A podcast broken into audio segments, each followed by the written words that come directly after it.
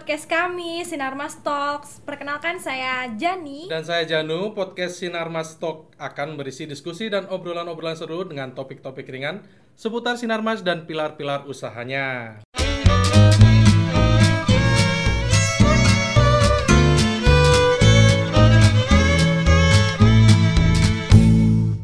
Pada Sinar Mas Talk perdana kali ini, kita akan bahas nih uh, tentang Hari Dokter Nasional. Karena dua puluh empat Oktober itu diperingati sebagai Hari Dokter Nasional. Uh, sudah ada tiga narasumber nih. Siapa aja? Boleh dikenalin aja nih. Oke, okay, uh, kita akan kenalin dua orang dulu nih. Pertama ada dari Dokter Nina. Halo dokter. Halo. Uh, kemudian ada dari Dokter Karina. Halo, Halo dokter. dokter. Halo.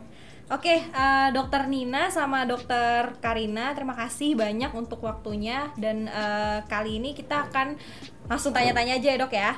Aku ke Dokter uh, Nina dulu deh. Dokter Nina udah berapa lama sih menjalani profesi sebagai dokter dan spesialisasinya apa?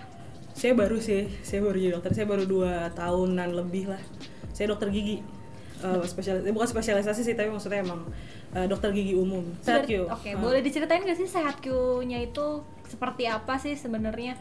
Iya, jadi SehatQ kan sebenarnya uh, platform uh, kesehatan digital yang uh, intinya ingin memudahkan uh, masyarakat kalau untuk uh, ingin mengakses segala sesuatu yang berhubungan dengan kesehatan. Gitu, mulai dari uh, apa namanya? artikel, direktori obat, direktori penyakit dan segala macam. Nah, kalau saya di kalau saya sendiri di sini itu uh, saya nulis artikel kesehatan sama saya nge-review artikel kesehatan yang berhubungan sama gigi karena saya dokter gigi gitu. Jadi semua artikel yang keluar uh, di SehatQ itu dokter verified, jadi supaya nggak ada hoax-hoax yang beredar dan supaya tepat juga sih dari sisi medis gitu. Wah, banyak banget ya pekerjaannya berarti ya. Gak cuma dokter aja, berarti penulis juga, terus yang ngisi konten juga, editor juga gitu ya. Ya lumayan lah. Kalau Dokter Karina, boleh diceritain uh, di Eka Hospitalnya di cabang mana, terus spesialisasinya apa? Oh ya, oke, okay. Saya Karina, dokter spesialis penyakit dalam di Eka Hospital Bekasi. Oke, okay, uh, aku mau lanjut ke pertanyaan yang berikutnya ya. uh, Sebagai seorang dokter, boleh diceritain gak sih uh, tantangan, suka dan dukanya gitu? Ada cerita-cerita menarik apa nih dari Dokter Karina? Oke, okay. Mau sukanya apa dukanya dulu? Uh, enaknya kayaknya sukanya yang dulu suka ya dulu deh. Suka, suka dulu ya, biar orang gak ketakutan gitu, gitu ya. Sukanya gitu, suka-suka dulu ya. Iya, uh-uh. suka-suka aja. Sukanya banyak sih sebenarnya ya. Kalau kita benar-benar suka dalam bidang yang kita geluti, itu banyak banget yang bisa kita ambil. Kalau di dunia medis, di bidang kedokteran, bertemu dengan pasien, terus kita bisa bantu mereka, kemudian kita bisa menyembuhkan mereka mungkin, atau sekedar mendengarkan mereka menceritakan keluhan, itu udah menyenangkan sekali ya. Apalagi kalau misalnya kita bisa lihat wajah mereka yang senang ketika kita datang, kita bicara sama mereka, itu suatu kebahagiaan. Senangnya lagi, well, kita ketemu dengan banyak orang ya, profesi dokter ketemu dengan banyak sekali uh, pasien sehat, tidak sehat, terus orang-orang dari berbagai bidang. Jadi kita sangat luas sekali pergaulannya dan ketemu dengan banyak orang juga. Kalau dukanya, dukanya apa nih? Ada, saya jangan-jangan nggak ada sukanya, eh nggak ada dukanya, maaf maaf maaf. Suka, suka terus kan, siapa tahu. Iya, saya yakin semua semua dokter pasti merasakan hal yang kurang lebih sama. Ah, dari segi pendidikan pasti kita udah ngelaluin sesuatu yang sangat berat sekali iya. ya. Berapa lama sih itu kalau menempuh sampai benar-benar spesialis? Kalau sekarang dokter umum aja lima sampai enam tahun ya, wow. tergantung center. Yeah. Uh, kalau dulu enam tahun, bahkan yang senior-senior dulu mungkin tujuh delapan tahun bahkan. Oh, oke. Okay. Untuk bisa selesai wow. sampai dokter umum ya. Cuman uh-huh. sekarang belum spesialisasi itu, itu ya. Belum, oh, iya, oh. itu baru dokter umum aja. Lalu untuk ambil spesialisasi paling cepat tiga setengah tahun, wow. jadi long way to go. Jadi wow. hampir sembilan sepuluh tahun ya, untuk rata-rata sembilan sepuluh tahun untuk bisa sampai ke. Berarti udah katam banget ya kalau sembilan puluh tahun tuh kan pelajarannya udah katam banget. Nanganin orang udah nggak tanpa oh ini udah gini-gini. Udah tahu ya. Kan? Kalau kita ada orang kenapa sakit, aduh kenapa nih? Uh, udah udah bingung gitu ya. Kalau yeah, tantangannya apa dok?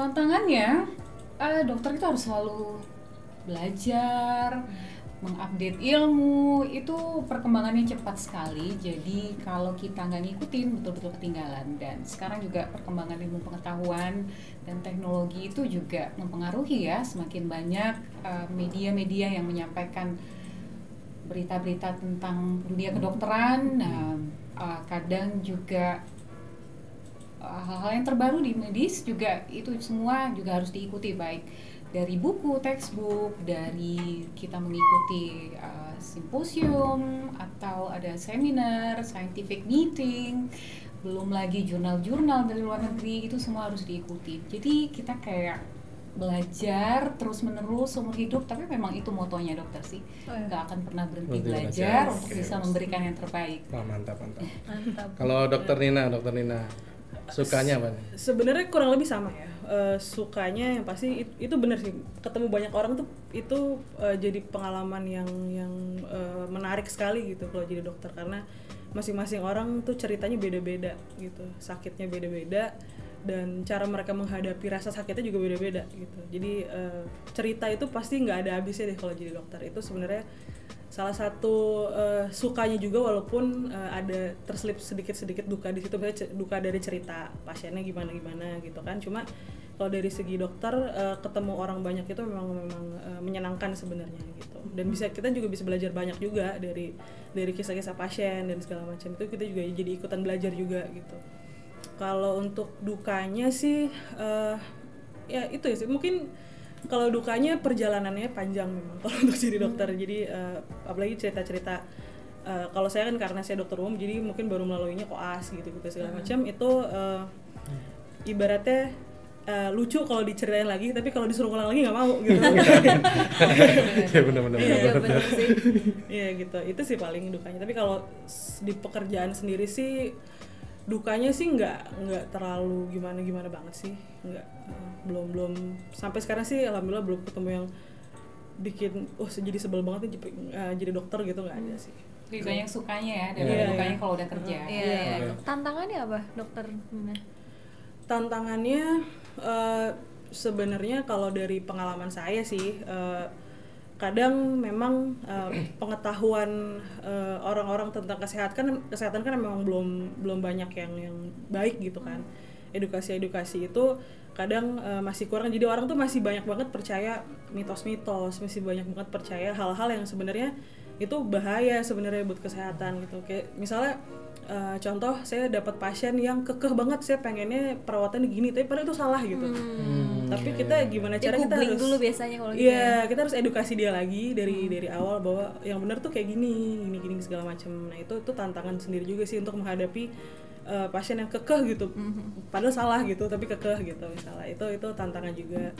Paling itu sih. Uh, kalau yang lain-lain mungkin ya itu kalau ketemu uh, pasien yang mungkin dia pengennya uh, sesuatu yang perawatannya gini aja dok, tapi ternyata itu sebenarnya udah parah tapi dia nggak tahu kalau itu parah misalnya kayak gitu. Jadi kan kita uh, ngasih tahu kabar buruk ke pasien itu juga kadang hmm. agak-agak yeah, tantangan juga tantang. Gitu. Uh, ini kan berarti kan uh, termasuk dalam teknik komunikasi ke pasien yeah, juga yeah. kan. Hmm. Itu kan kadang kita uh, sebagai orang kan nggak nggak nggak selalu dalam kondisi yang selalu well gitu, maksudnya nggak selalu seneng terus hmm. atau kita lagi ada masalah sendiri gitu misalnya. Itu hmm. gimana sih untuk handle uh, masalah itu terus uh, kita tetap bisa tenang untuk menghadapi pasien? Kan kadang hmm. wah nih ada masalah lagi nih dari yeah, pasien yeah. kan kadang gitu. Itu uh, cara menghandle masing-masing gimana? Dokter Nina dulu ya. Sebenarnya kayaknya itu itu fungsinya kita di pas sekolah kedokteran itu digembleng, benar-benar digembleng gitu hmm. untuk gimana caranya ketika menghadapi segala macam situasi itu bisa muka tembok aja gitu, bisa bisa di depan pasien tuh ya tenang-tenang aja kelihatannya, padahal juga dalam hati sebenarnya kayak aduh gimana nih aduh gimana ya gitu. Oh gitu ya. Jadi ya itu itu udah udah uh, udah udah jadi apa ya, terbentuk sendiri sih uh, ketika sudah melewati segala macam tahap untuk menjadi dokter sih harusnya udah harusnya, udah ya. Bisa menghadapi itu sih. Nah, kalau dokter Karina? Ya, saya setuju. Itu dari pendidikan kita sudah diajarin hmm. untuk lebih mementingkan pasien daripada ya, daripada kepentingan pribadi. Kepentingan pribadi. Hmm, okay, okay, okay, okay. Kita harus balik lagi bahwa dunia kedokteran itu, medis itu lebih banyak pengorbanannya iya daripada sih. Ya itu banyak kemanusiaannya ya. Berarti nggak mudah ya untuk jadi dokter tuh sebenarnya nggak mudah kan? Dari kesimpulan semuanya kan gitu. Terus, harus lebih banyak okay, sukanya okay, okay. nih. Oke, okay, oke. Okay. Uh, terus apa sih yang begitu membuat uh, para dokter ini nih cinta dengan pekerjaan ini gitu loh. Kan kadang orang ngelihat ngelihat sekolahnya aja udah lama nih. Mm-hmm. Masuknya gimana, susah, iya masuknya susah, sekolahnya susah, uh, sekolahnya juga susah ya kan. Maksudnya apa yang bisa membuat tetap mencintai pekerjaan atau profesi ini gitu? Dari Dokter Karina dulu deh. Oke, okay. Kalau saya secara pribadi, saya merasa ketika menjadi dokter itu saya merasa bermanfaat dan hmm. itu berharga hmm. banget. Gak ada yang bisa menggantikan perasaan bahwa uh, kita menjadi seseorang yang bisa bermanfaat begitu besar bagi orang gitu. Padahal kita nggak kenal sama orang itu. Um, semua itu nggak bisa dinilai dari uang. Yeah. Ya, jadi ya perasaan-perasaan seperti itu yang sangat berharga sekali. Oke, okay. okay, kalau Dokter Nina? Iya setuju sih, karena memang uh, apa ya, jadi dokter itu nggak apa ya, walaupun memang sebenarnya kalau uh, jadi jadi dokter awalnya harus harus harus punya dasar bahwa memang kita tuh pengen ngobatin orang gitu. Hmm. Nah itu itu yang uh, apa yang, yang yang saya rasa ada di setiap di setiap pikiran uh, dokter gitu. Jadi itu yang ya hampir sama lah sama dokter. Uh, ngomong-ngomong Dokter Nina ini kan dari SehatQ ya. Mm. Uh, kalau SehatQ ini dia uh, dokternya kan nggak dari dari belakang yeah. layar, maksudnya nggak kayak dokter mm. kayak Dokter Karina gitu ketemu langsung gitu. Mm. Uh, boleh diceritain nggak sih flow flow uh, kerjanya kayak gimana? Terus mm. kayak pernah nggak ada rasa kangen gitu? Maksudnya dokter buka praktek juga kah atau mm. atau enggak gitu? Kalau enggak ada rasa kangen nggak tuh? Kalau sekarang pasien iya. langsung. Kalau sekarang sih saya full time di sini. Okay. Uh, apa namanya? Udah beberapa lama saya nggak praktek, cuma memang sebenarnya gini, uh, dunia kesehatan itu kan ada dari berbagai sisi kan, hmm. jadi ada klinisnya, ada uh, non klinisnya juga, dan uh, pengabdian dokter itu uh, dari segi klinis memang luar biasa banget, tapi tentu ada uh, sisi-sisi yang uh, harus uh, membuat uh, apa ya, memudahkan pasien dan orang-orang juga untuk Uh, mendapatkan hak-haknya tentang kesehatan gitu. Jadi uh, ketika saya tadinya saya pernah nih uh, uh, apa namanya memberikan jasa dari sisi klinis, sekarang saya memberikan jasanya dari sisi belakang layarnya gitu, hmm. dari sisi bagaimana mempermudah mereka mengakses fasilitas, bagaimana mereka mengedukasi mereka tentang uh, apa tentang kesehatan yang yang lebih akurat dan segala macam gitu. Kalau di SehatQ, kalau misalnya kangen atau enggaknya sih pasti ada lah, pasti ada kangennya gitu. Apalagi uh, apa namanya ya sekolahnya juga, apa itu tuh udah jadi bagian hidup sih sebenarnya. Yeah. Maksudnya sekolahnya lama, terus saya juga dulu sempat kerja praktek juga, jadi kayak itu sebenarnya udah udah jadi bagian hidup yang ketika, ketika saya uh, istilahnya shifting gitu, shifting career mm-hmm. untuk jadi dokter di SehatQ, uh, pasti ada rasa-rasa kangennya gitu. Cuma Uh, di sini pun juga nggak kalah seru juga sih sebenarnya gitu, uh, karena sekarang kan uh, dunia ap- apapun uh, apa namanya uh, bidangnya termasuk kesehatan kan sekarang udah shifting ke digital semua nih, mm. gitu. Nah gimana caranya uh, apa namanya saya saya tuh merasa bahwa uh, kayaknya seru nih untuk untuk untuk bisa ikutan di di uh, di dalam bidang uh, kesehatan sekaligus digital itu gitu, mm. makanya saya pengen masuk ke satu karena saya pengen menyaksikan sendiri dari, dari dalam gitu gimana perkembangannya shifting antara yang dulu maksudnya mungkin masih tradisional dan segala macam gitu, sekarang udah semuanya shifting ke digital termasuk kesehatan gitu. Nah kalau di SehatQ sih kerjanya kan uh, nulis dan ngedit dan nge-review itu uh, kebetulan juga saya dulu sih pas kuliah saya sempat part time juga di di salah satu media juga gitu, jadi ibaratnya ini adalah tengah-tengah antara Uh, ya. dokter dan media antara dokter. tengah-tengah antara dokter dan media, jadi tengah-tengah antara kesenangan saya dan antara background yeah. pendidikan saya gitu. Oh gitu, berarti gitu uh, ini apa kekanganannya itu bisa terobati dengan sekarang kan pasiennya lebih jauh-jauh nih kan, yeah. dari malah dari berbagai yeah, daerah yeah. dan kota gitu kan ya. Oke, okay. uh, terus kan tanggal dua puluh empat Oktober ini kan akan diperingati sebagai Hari Dokter Nasional kan ya. Hmm. Uh, kalau boleh tahu nih harapan dari masing-masing dokter ini apa nih? Misalnya dari apa uh, dari segi karir atau dari segi uh, harapan kedepannya kesehatan Indonesia itu akan kayak gimana gitu sih? Boleh Dokter Karina? Oke, okay. Harapan saya sih buat semua sejawat saya di dunia kedokteran itu sebenarnya simple aja, saya secara personal pengen saya dan semua saudara-saudara saya di bidang ini itu selalu mengingat kembali bahwa sebenarnya profesi kita itu profesi yang sangat mulia, banyak dipenuhi dengan unsur kemanusiaan, kebaikan, tapi nggak hanya itu, banyak pengorbanan. Jadi memang harus ada keikhlasan dan komitmen, integritas, semuanya itu harus di harus diingat lagi gitu. Karena kadang-kadang ketika seseorang itu udah jadi dokter, yang dia ingat tuh cuman ya saya mau kerja, saya mau cari uang dan melanjutkan hidup, itu aja. Jadi ya sekarang banyak banget kasus-kasus uh, kemanusiaan yang harus kita perhatikan. Di situ peran dokter ini sangat sangat penting. Uh, mungkin banyak juga orang-orang yang nggak tahu bahwa sebenarnya di daerah-daerah yang terpencil, ya, yang masih jauh dari akses, akses ibu kota, itu jauh sekali dari akses kesehatan, dan itu betul-betul kasihan.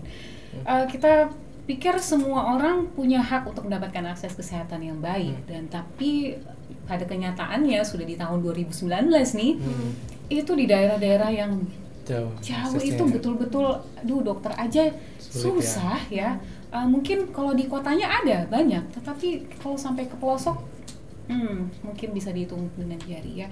Jadi yang pertama itu bahwa sebagian dokter mungkin harus merelakan dirinya, meninggalkan keluarga, meninggalkan kenikmatan ibu kota untuk melihat hal-hal seperti itu gitu. Karena kasihan sekali, karena jujur aja saya udah pernah uh, ke beberapa daerah yang cukup terpencil dan mereka sangat-sangat membutuhkan dokter, tetapi pada kenyataannya kehadiran dokter itu cukup jarang di sana. Hmm.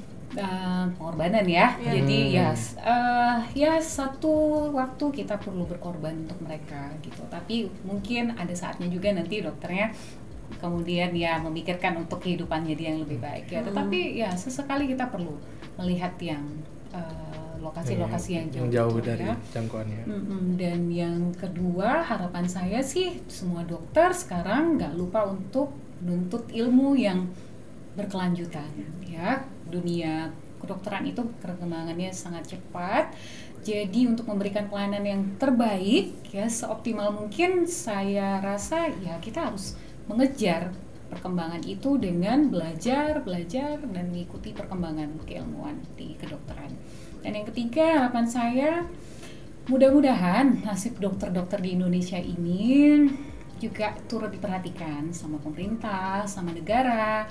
Karena mungkin kalau teman-teman udah pernah dengar betapa kasihannya nih teman-teman dokter yang baru yeah, lulus yeah, yeah, yang yeah. harus uh, bertugas Betul. di anta beranta, betul, betul. kadang tidak bisa memilih. Bahkan saya juga sudah melalui hal itu gitu, bahwa yeah. saya tidak bisa memilih tempat saya mengabdi, mengabdi dulu betul. ya. Jadi uh, boleh kita di perbantukan untuk uh, menjadi dokter yang bertugas di daerah-daerah yang terpencil, tapi sebaiknya ya nasib kita dan hak-hak dokter itu juga sebaiknya dipenuhi. Karena hmm. ya gitu ya, sekarang jadi masalah adalah dokter itu seringkali diminta untuk menjalankan kewajibannya hmm. ya, okay. tetapi buntut-buntutnya hak-haknya tidak dipenuhi ya. Itu aja sih. Betul. Kalau dokter Nina? Uh, kalau saya sih harapannya untuk rekan sejawat ya kan. Rekan sejawat dokter ini kan menyebar di berbagai lini di, hmm. di dunia kesehatan ya. Jadi uh, harapannya sih kedepannya sinergi dari antar lininya tuh hmm. makin makin lancar lah gitu, antara uh, misalnya dokter yang duduk di pemerintahan misalnya, sama dokter yang misal kayak saya gitu ada di bidang digital, sama uh, dokter Karina yang ada di kliniknya apa di, di, di klinis gitu kan. Jadi sinerginya tuh biar kedepannya supaya lebih enak gitu. Kadang kan uh, mungkin kalau sekarang Uh, apa ya perbedaan uh, lini itu kadang jadi jadi sesuatu yang membatasi hmm. sinerginya itu gitu, bahwa misalnya uh, nanti ada aja misalnya uh, yang dari uh, di di di kantor manajemennya gini atau atau di di pemerintahannya bikin satu kebijakan apa untuk kesehatan, ah, tapi tidak disetujui sama teman-teman dari klinisnya. Hmm. Sebenarnya saling mengkritisi itu bagus sekali sih, cuma memang uh, kedepannya lebih, alangkah lebih enaknya kalau misalnya sinerginya itu bisa kebentuk lebih gitu kedepannya ya. gitu hmm. di, di antara dokter-dokter di semua lini gitu. Oke, okay, tadi uh, dokter Karina sempat nyinggung-nyinggung soal kemanusiaan nih. Uh, aku mau tanya dulu dong, uh, pernah nggak sih uh, dokter Nina dan dokter Karina itu menghadapi situasi nih di mana misalnya ketemu pasien yang dia secara finansialnya uh, kurang mampu gitu, tapi dia tuh uh, sangat sangat penting gitu untuk ditolong gitu. Pernah nggak ada cerita kayak gitu mungkin dari dokter Nina dulu? Iya, uh, kalau kalau saya pasti ada sih, pasti uh, saya rasa semua dokter pasti pernah menghadapi pasien yang seperti itu. Uh, ada sih, memang ada pasien yang misalnya dia tuh pengen banget, misalnya kalau saya karena gigi saya pengen banget pasang gigi palsu, tapi gigi palsu kan harganya cukup mahal ya, mm-hmm. kalau untuk kalau pasang di dokter gigi. Jadi uh, misalnya saya uh, apa dia lihat price list udah kayak udah minder duluan nggak yeah. tidak pasang dan hal-hal seperti itu kan itu uh, apa namanya ya ya sedih sih kalau ngeliatnya uh, pasti ya kayak gitu. Itu apa biasanya yang dokter lakukan, menyarankan untuk kemana atau gimana? Uh, kalau saya sih pasti dari awal uh, saya kasih saya jabarkan option-option yang bisa dia pilih hmm. gitu. Jadi uh, misalnya dalam kasus itu tadi misalnya pasang gigi palsu, saya akan kasih tahu nih dari yang paling murah sampai paling mahal apa pilihannya, kelebihan kekurangannya masing-masing apa, konsekuensinya masing-masing apa dan segala macam. Nanti kan dia akan menyesuaikan sendiri dan memilih sendiri kira-kira mana yang, yang pas sama kemampuan, sama kemampuan uh, dia gitu kan. Karena saya nggak mungkin kayak oh ini kayaknya nggak bisa bayar udah saya kasih yang murah aja kan, nggak mungkin. Iya, iya, oh, ternyata iya, iya. dia tetap ditawarkan ya. Tetap ditawarkan kasih solusinya. Kalau uh. dokter Karina gimana? Pernah menemukan situasi seperti itu dan ngadepinnya gimana, Dok? Iya, beberapa kali waktu itu saya lagi bertugas di sebuah daerah di kabupaten di Gorontalo. Di sana sebenarnya nggak terlalu jauh dari kota, mungkin aksesnya cuma dua jam sudah sampai, cuman karena jalanan sempit dan segala macam uh, jalanan kurang bagus juga, jadi biasanya jarang yang melewati daerah itu. Nah di sana saya bertugas selama satu tahun, saya ketemu banyak sekali pasien yang secara ekonomi ya menengah ke bawah, ya kita bisa katakan tidak mampu. Kemudian um, mereka dengan berbagai macam keluhan datang ke rumah sakit tanpa punya asuransi kesehatan, ya bahkan B P J S hmm. tidak ada. Yang kedua untuk membayar mandiri secara mandiri pun nggak yeah. punya gitu. Tetapi karena memang kondisinya emergency ya, tetap pasien itu harus hmm. masuk ke I G D. Tapi setelah itu mereka pusing sekali bagaimana cara membayar. Jadi itu sudah berkali-kali kita temukan dan itu kasus yang sangat real sekali. Saya yakin di hmm. banyak daerah itu semua akan ketemu hal seperti itu ya. Karena walaupun B P J S ini uh, salah satu yang banyak disampaikan hmm. bahwa ini menjadi uh, prioritas, ya. prioritas, prioritas untuk dimiliki, ternyata banyak sekali yang nggak punya. Iya, ya, karena mungkin ya ekonomi yang hmm. begitu berat ya. Jadi hal-hal seperti itu biasanya kita pasti akan bantu. Jadi secara secara administratif memang itu bisa diusahakan dari pertama dari pihak rumah sakit, berkoordinasi dengan pihak rumah sakit, menentukan bahwa betul dia memang tidak punya dana untuk membayar, kemudian uh, tetapi tetap perawatan itu tidak boleh, Boleh. tidak boleh ditunda. Jadi tetap pasien akan tetap dirawat, kemudian dari rumah sakit akan membantu bagaimana administrasinya. Biasanya salah satu opsi bisa dimintakan surat keterangan hmm. dari ya dari kelurahan ya, atau R T R W ya bahwa pasien ini dan keluarganya tidak mampu. Hmm. Kemudian dari situ nanti bisa dinaikkan ke dinas sosial, kemudian hmm. uh, bisa diajukan ke dinas kesehatan juga. Mungkin dia akan mendapatkan support dari pemerintah daerah, mungkin akan dibuatkan asuransi kesehatan yang berbasis daerah tersebut, hmm. jadi didanai oleh daerah tersebut. Uh, saya yakin semuanya ada jalan, uh, hanya karena biasanya satu faktor yang menyebabkan mereka itu kesulitan adalah satu mereka tidak tahu, hmm. mereka hmm. kurang pengetahuannya. Yeah. Jadi kalau nggak dikasih tahu, nggak diarahkan, mereka betul-betul nggak ngerti. Hmm. Ya, jadi satu edukasi sangat penting sekali. Yang kedua ya bantuan dari rumah sakit, bahwa ya rumah sakit terkadang harus rela uh, kita boleh bilang ya rugi-rugi dikit gitu karena ya kita nggak bisa nggak bisa menghitung kemanusiaan betul, itu dengan uang sebenarnya betul, betul. ya jadi uh, ada kalanya memang uh, hal-hal seperti itu harus dibantu. Jadi pihak rumah sakit juga bisa mengeluarkan dana hmm. ya seperti subsidi silang juga bisa di suatu rumah sakit tertentu. Berarti ya. Tapi masih bisa diusahakan lah ya. Masih sebenarnya. bisa diusahakan so, so. ya. Jadi nggak uh, nggak strict harus bayar betul. harus bayar. Betul. Kalau sampai harus bayar harus bayar wah. Benar benar benar. Beberapa rumah sakitnya juga ada sistem cicil juga kayaknya. Iya, oh, tergantung. Okay. tergantung. Ada ada juga. Jadi baru tahu loh. Ada ada, ada bisa, ya? Bisa kok uh, apa namanya? Uh, mungkin ya mungkin nggak untuk semua prosedur hmm. ya. Mungkin ada ada beberapa prosedur yang pembayarannya juga setahu saya sih bisa dicicil. Dan kalau misalnya mis uh, kalau rumah sakit mungkin uh, protokolnya udah udah cukup udah cukup uh, strict ya S O P-nya. Tapi kalau untuk uh, pengobatan di klinik-klinik itu biasanya agak lebih longgar gitu hmm. uh, prosedurnya. Jadi kayak misalnya kalau di klinik gigi sendiri misalnya uh, ada yang sekiranya keberatan dengan biaya seperti itu dan memang benar-benar tidak mampu, bisa di misalnya seharusnya dia um, kan biasanya biaya itu disesuaikan sama tingkat keparahan gitu ya. Hmm. Jadi di mana tingkat yang nggak uh, t- parah yang paling murah tentunya pengobatannya, sama tingkat yang uh, parah akan lebih mahal gitu. Jadi itu bisa disiasati misalnya sebenarnya dia parah tapi kok kayaknya mampu, yaudah ntar kalaupun uh, kiranya dia bisa uh, apa masuk nih ke budgetnya dia yang yang uh, yang uh, tarif nggak parahnya ya nggak apa-apa dimasukin ke situ aja gitu hmm. dan segala macam. Jadi sebenarnya cukup fleksibel sih, tergantung tergantung di mana di mana hmm. uh, tempat mengobatinya itu. Hmm, ada banyak sekali opsi sih sebenarnya. Ya. Hmm. Pada intinya berarti uh, kesehatan pasien adalah yang utama lah ya, ya untuk itu. Pada profesi ya. Dokter ini adalah kesehatan hmm. pasien yang utama. Terus nih ngomong-ngomong soal bantuan untuk pasien nih, ada kan uh, masalah finansial-finansial tadi kan. Uh, kita udah kedatangan nih ada tim dari Peduli Sehat. Nah, okay. Boleh memperkenalkan dulu Mas, namanya siapa? Ya, halo, nama saya Husni. Teman-teman sih biasa panggil saya Boy ya. Boy, si Boy. Boy Menteng ya. Namanya Husni tapi panggilannya Boy. Agak jauh banget. Enggak jauh banget ya. Dari mana? Story story. Oh, story panjang. Oh, singkat cerita jadi namanya Boy. Jadi saya manggilnya apa nih? Boy apa Husni? Oh, oke oke. Mas Boy ini berarti ya. Oke oke. Ya, saya dari Peduli Sehat. Kebetulan saya di bagian sosial media Peduli Sehat ya. Oke. Okay. Oh, terus kan hmm. Peduli Sehat ini kan saya dengar-dengar nih ya hmm. gosip-gosipnya nih gosip-gosip. ya gosip-gosip. ya.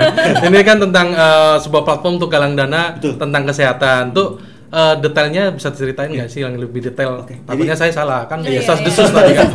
ya. Jadi sebenarnya Peduli Sehat itu uh, platform ya, platform hmm. menemukan si yang menderita sakit dan si donatur. Jadi emang sekarang kan banyak banget nih orang-orang yang masih masih bingung uh, uh, untuk mencari tempat yang benar-benar terpercaya untuk melakukan donasi, khususnya kesehatan. Jadi kita memang Peduli Sehat itu lingkupnya hanya untuk kesehatan. Hmm. Uh, jadi nah uh, Peduli Sehat akhirnya buat satu platform itu hmm. untuk mempertemukan antara donatur dan si uh, pasien. Yeah. Nah, donatur ini agar agar lebih mudah, agar lebih hmm. apa uh, benar-benar sampai kebaikannya dia atau kepeduliannya dia melalui Peduli Sehat dan akan disalurkan kepada pasien-pasien yang memang membutuhkan sih. Tadi kan banyak banget kan katanya hmm. ada yang ternyata nggak punya biaya tapi dia punya penyakit yang benar-benar kritis banget, dan data pun menyebutkan bahwa apa penyakit kritis ini sebagian besar tuh diderita oleh orang-orang yang memang tidak mampu. Okay. Sayang sekali ya, makanya ya, ya, ya. Maka kita coba untuk uh, apa mencari solusi. Eh kita kita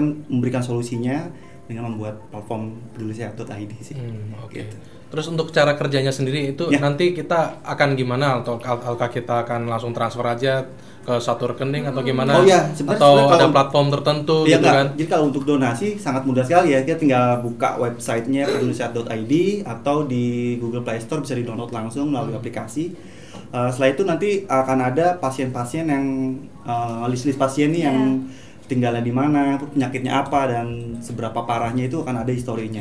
Kemudian misalnya sebagai donatur kita bisa langsung donasikan saja sih, paling paling kecil itu seribu ya. Seribu kita juga oh, bisa. Seribu, seribu rupiah bisa. Mulai dari seribu kita wow. bisa donasi. Berarti anak-anak S M P ya, gitu target, mau, ya, target mau kita target mulai. Ke, ya karena pertama uh, campaign kita tuh dimulai dari media sosial. Media sosial itu kan hmm. milenials banget ya, ya. Betul, betul, jadi betul. Kita coba apa memberikan uh, solusi untuk lu lu lu bisa donasi mulai dari seribu, lu hmm. uang jajan lu, uang OVO hmm. segala macam. Ya, ya, ya. Dan metode pembayaran pun kita udah udah pakai apa dompet digital yang lain ya, seperti okay. OVO, terus okay. ada dan lain sebagainya lah ya, yeah, Topay dan sebagainya kayak gitu sih, jadi lebih gampang. Uh, aku penasaran deh kan kalau SehatQ itu ketika dia menjawab pertanyaan atau artikel segala macam hmm. ada verifikasinya dulu yeah. dari dokter kan. Betul. Nah ini gimana caranya si pendonasi yakin bahwa gue itu tepat sasaran? Takutnya yeah. kayak orang masang gue sakit, gue sakit guys, oh, padahal sebenarnya gue buat dia pribadi gitu kan. Bisa jadi tiba-tiba punya motor. Iya, benar. Ya. Nah, ini juga salah satu salah satu kelebihan kita juga ya dibandingkan platform lain. Hmm. Kita kita ada tim tim offline yang memang tim di lapangan dan juga berko, apa, berkolaborasi dengan dokter di beberapa rumah sakit. Hmm. Nah, sebelum untuk ah, sebagai donatur ya, sebagai campaigner nih, yeah, pasien nih, pasien. Dia masuk itu akan melalui tahapan-tahapan verifikasi yang sangat ketat. Hmm. Jadi nanti ada dokumen-dokumen, uh, mulai dari rekam medisnya, terus kita juga akan konfirmasi, ke, misalkan dia rumah sakitnya di mana, salah satu rumah sakit Jakarta misalkan. Nanti ada tim yang datang ke rumah sakit tersebut untuk mengonfirmasi bahwa pasien ini benar-benar sakit ini, itu dari dokter langsung yang kasih rekomendasinya. Jadi memang ada surat tertulis, rekam medis itu harus ada. Itu baru dia bisa jadi campaign di kita sih, gitu. Jadi memang nah. Kemudian bagaimana donatur bisa tahu? Di website itu ada ada list verifikasi. Oh, ada centang ya? Ya, list verifikasi, okay. Misalkan ada tadirinya, terus rekam medisnya. Kemudian uh, biasanya ada ada rekomendasi dokter siapa, dia akan hmm. tulis di situ. Iya betul, ini pasien kami di rumah sakit rumah sakit ini, ada di website kami ada oh. ada ada fitur seperti itu. Jadi bisa langsung dokter bisa langsung memberikan rekomendasi hmm. tertulis di web di aplikasinya. Seperti itu sih. Terus kalau open donasinya tuh bisa seluruh Indonesia atau baru seluruh Indonesia? Seluruh oh, Indonesia. Udah bisa semua seluruh, seluruh Indonesia. Oke. Okay. Terus uh, berarti ini tuh lebih ke maksudnya kan kalau kita ngobrol tadi kan kategori pasien, mm-hmm. aku bisa nyimpulin ada beberapa ya. Maksudnya ada yang uh, ada yang darurat banget, mm-hmm. ada yang masih bisa di-handle segala macam. Nah, kalau Peduli Sehat ini sasarannya lebih ke mana? Pasien-pasien yang emang uh, pertama sih yang kritik critical illness ya, yang hmm. benar-benar uh, dia punya penyakit kalau tingkat keparahan sih apa misal contoh kayak hidrosefalus misalkan kan itu yang memang kalau kalau saya, saya, saya juga bingung sih kalau ngukur tingkat keparahan nih bingung karena rata-rata mereka tuh masuk kanker darah, leukemia, hmm. terus hidrosefalus, hmm. sele, apa cerebral palsy yang memang memang itu yang sulit uh, mereka untuk berobat, prosesnya gitu sangat sulit sekali, panjang sekali pengobatannya. Jadi ya kita ada di situ untuk membantu proses pengobatannya itu sebenarnya kan mulai dari vitamin kan biasanya kalau kayak gitu kan khusus ya, nutrisi hmm. vitamin susunya pun harus khusus banget dan harganya nggak nggak terjangkau. Jadi ya kita memenuhi kebutuhan yang, yang itu sih sebenarnya yang pasien butuhkan itu tadi. Ada cerita menarik nggak untuk kan misalnya misalnya ada donatur nih, hmm. udah ya udahlah saya bayarin semuanya gitu pernah ada? Oh, ada, oh, pernah ada. ada. Satu hari langsung untuk campaign. Keren sekali wow. ya. Semua itu kasusnya apa? Wow. Kasusnya apa? Maksudnya pasiennya uh, kenapa? Kita apa ya waktu itu ya? Hidrosefalus sih, oh, hidrosefalus. Oh. Jadi dia dia waktu itu mau melakukan tindakan operasi, hmm. besok atau berapa hari dia akan melakukan, dia butuh dana sekian. Langsung harus langsung baru dibuka hari itu langsung selesai, ada satu donatur yang kasih. Single donatur. Keren, wow. keren, keren. Berarti wow. berarti ini platform yang menjembatani orang yeah. baik dan betul. orang yang membutuhkan orang, gitu. Sorry, bukan orang baik, orang peduli. Orang ya? peduli. Iya iya iya. Oke. Oke. Oh iya, oh iya, oh iya. Orang yang peduli. Bilang lagi, bilang lagi biar gak salah. Orang yang peduli. Orang yang peduli, benar benar benar. Uh, bukan karena kita bisa ya, tapi karena kita peduli sih. Oh, ya. Hey, kita peduli. Oke, kita peduli. Berarti kalau misalnya mau ngedonasiin sesimpel kayak misalnya kita langsung transfer aja hmm. atau kita perlu apa dulu nih? Enggak, kalau mau donasi simpel banget sih, tinggal uh, buka website atau aplikasinya. Misalkan oh, misalkan kita lagi bisa gini sih. Uh, orang donasi itu melihat ini ya, lihat tren di sosial media nih, karena balik lagi sosial media. Misalnya lagi hari jantung misalkan hmm. kan. Oh nanti bisa, oh gue mau coba cari orang pasien yang jantung, bisa langsung dicari. Ini di aplikasi gitu bisa. Kan? iOS dan Android? Uh, sorry, kalau iOS masih pengembangan ya, sekarang okay. masih di Android dulu sih. Oh oke okay. Gitu kalau di aplikasi. Jadi misalnya, misalnya lagi hari jantung nih, mereka bisa cari, pasien bisa cari search penyakit jantung. Jadi nanti banyak anak-anak yang misalkan jantung bocor, apa sebagainya sih. Hmm. Ya gitu, jadi bisa lebih gampang. Habis itu donasi bisa memakai dompet kita yang yang lain pun bisa ya. Bisa. Ada tanggapan dari dokter-dokter kita mungkin, mungkin tertarik juga untuk menjadi pendonatur. Ya. Terus ini juga yang menarik lagi adalah nih uh, apa? Apa nih ada apa lagi? Uh, ini sih kayaknya bagus banget. Enggak enggak. Dua ini kan hari dokter ya. ya jadi sebagian dokter. Donatur kita tuh rata-rata dari dokter. Wah, wow, menarik ya, banget. Tuh, sangat, ya, karena, sudah karena memang akan menyambut dari dokter ya. ya, ya. Jadi memang tadi balik lagi dokter itu memang punya tanggung jawab sosial yang tinggi banget yeah, ya, mulai yeah, dari yeah. kemanusiaan dan secara medisnya pun. Tapi dari kami ini kita dari sisi sosialnya memang sebagian besar donatur kami datang dari dokter justru. Oh. Dokter-dokter yang memang berarti dokternya nggak secara, secara yeah. langsung menjangkau pasien, tapi bisa lewat yeah, donasi yeah. juga. Dia selain merekomendasikan gitu ya. Dia juga mas eh bantu melalui perusahaan oh. kayak gitu sih. Oke. Okay. Ada gitu. Tanggapan dari dokter mungkin untuk aplikasi Peduli Sehat? Ya, itu uh, seperti hal yang sangat bagus sekali ya, yang menyegarkan sekali ya. Dokter-dokter itu seneng banget uh, ketika ada hal seperti ini hmm. ya, bahwa kita bisa menjangkau pasien, um, artinya tidak harus ikut mengobati, hmm. tidak harus ikut uh, memberikan pelayanan, tapi kita memberikan support yang lain. Itu saya rasa ini semua dokter juga kalau tahu ya yeah. bahwa teman-teman dokter yang lain itu ternyata banyak yang memberikan donasi, pasti juga akan termotivasi gitu bahwa oh ya kadang-kadang kita lupa gitu bahwa kita bisa berikan bantuan ke pasien itu dengan cara yang lain. Ya. Betul. Jadi ya senang banget nih saya dengar bahwa ternyata sebagian besar itu donaturnya dokter. Itu bangga banget saya dengarnya. Selain donasi juga biasanya dokter hubung kita, oh kita saya saya punya pasien ini oh, nih, gitu. Bisa tolong dibantu. Ya, saya bisa langsung oh. dokter. Itu berarti dokternya jadi campaignernya ya. Betul. Oh, bisa dia jadi campaigner, bisa dia jadi donatur juga bisa, campaigner bisa. Membimbing si pasien itu untuk menghubungi kami, oh, saya tak tahu okay. dari dokter ini biasanya untuk uh, untuk bikin campaign di sini hmm. itu lah. Benar-benar benar. Untuk saat ini sampai udah berapa ribu atau berapa? Ada ada dua ribu campaigner yang terverifikasi ya, wow. dua ribu pasien. Seluruh Indonesia itu ya? Seluruh Indonesia, dua ribu pasien yang sudah terverifikasi. Ini benar-benar udah melalui tahapan yang ketat sih. Kita ketat, ya? Maka kita ada tim offline di seluruh kota besar di Indonesia. Surabaya ada, di Medan. Jadi misalnya ada dari Medan, ya kita cek rumah sakitnya di sana, nanti langsung datang sama tim di sana hmm. kayak gitu. Terus sudah ada sekitar dua ratus ribu donatur juga sih yang wow. yang rutin mantap, ya mantap, mantap, reguler sih. Ini ma- masih akan berkembang ya setelah masih ini terus, masih, masih ini setiap bulan ya terus tambah sih okay. kayak gitu. Oke, okay, menarik banget ya obrolan kita hari ini. Kita bahas dari segi uh, profesi Mas dokter, itu. Terus kita bahas dari segi kemanusiaannya juga gitu. Uh, Oke, okay, cukup sekian uh, podcast kita kali ini ngebahas tentang edisi Hari Dokter Nasional. Terima kasih buat Dokter Nina, Dokter Karina, Mas Husni udah okay. datang uh, di podcast Sinar Mas Talk edisi perdana kali ini. Terima kasih. Hai. Terima kasih. Ya semoga uh, podcast ini menjadi awal untuk kebaikan-kebaikan yes. selanjutnya. Uh, Kami undur diri. Saya Janu pamit. Saya Jani pamit, sampai ketemu di Sinar Mas Talk berikutnya.